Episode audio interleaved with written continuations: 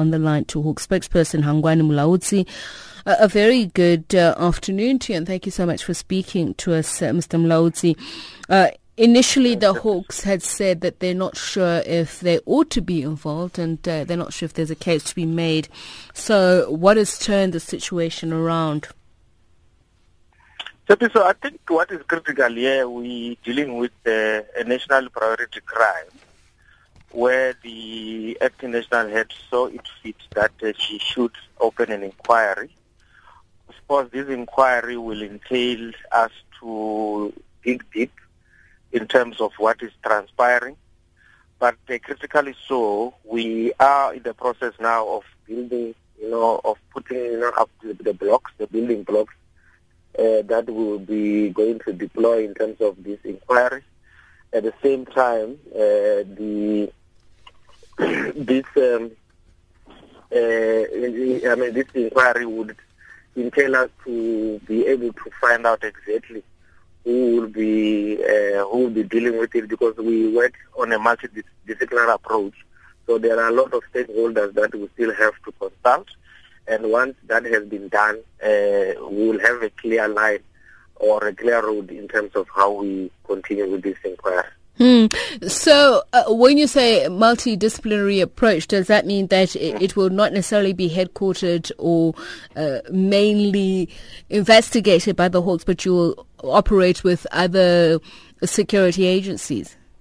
Correct. Uh, I think that is very cr- critical when we deal with our investigations normally we don't follow a, a single or a, a, you know, let's just say a. We we are we, we, we follow a multi-pronged approach when we deal with our investigation.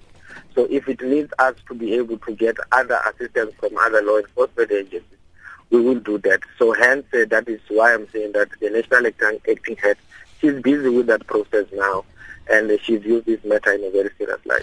Brigadier, whom exactly is being investigated? That, that is where I'm, I, I, I don't want us to, to venture into now because, because it's still early days. Hmm. Uh, the issue is that there are emails that are there. And these emails have to be looked at, and I think the Minister of Police as well has already made that determination to say there's supposed to be an investigation into this matter. So this uh, issue. Uh, it's our own initiative. Uh, there was no complainant that has uh, or opened the case already. So it, we are working for government, and government must be seen to be doing something about it.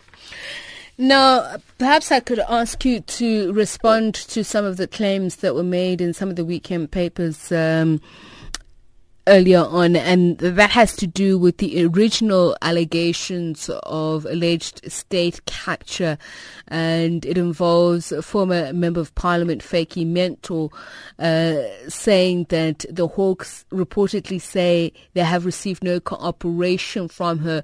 Is this accurate? Look, I think this is a matter that we we still continue to, to grapple with. Uh, we're not in a business of trying to demean people who are not cooperating with us. But if people open cases with us, uh, we would appreciate that they cooperate with us, of course. Uh, and we are on record to say there has been several attempts that were made to her so that we can be able to facilitate uh, the complaint that she has brought to us.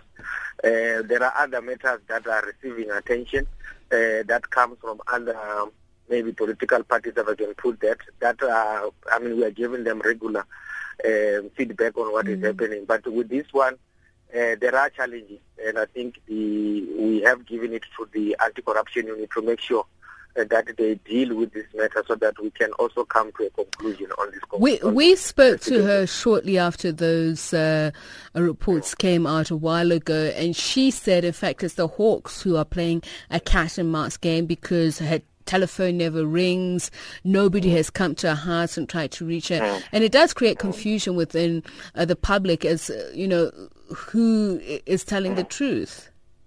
Yeah, no, look, um, I, wouldn't want us to get into a boxing match with her.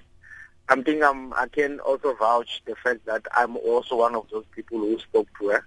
Uh, we did speak and inform her that we are actually uh, looking for her. At that time, she was not feeling well, and we had to take that into consideration. But when she was okay, there were members that were sent uh, to where she was, and uh, unfortunately we could not get hold of her. Uh, so there was constant uh, communication in that regard. But I think it's something that can be resolved. I don't think it's something that we can say that it's a, it's a train smash. Uh, these are our stakeholders. These are people that we must be working with. And if there is information that they have to give us, we need to be able to accommodate whatever challenges they are facing.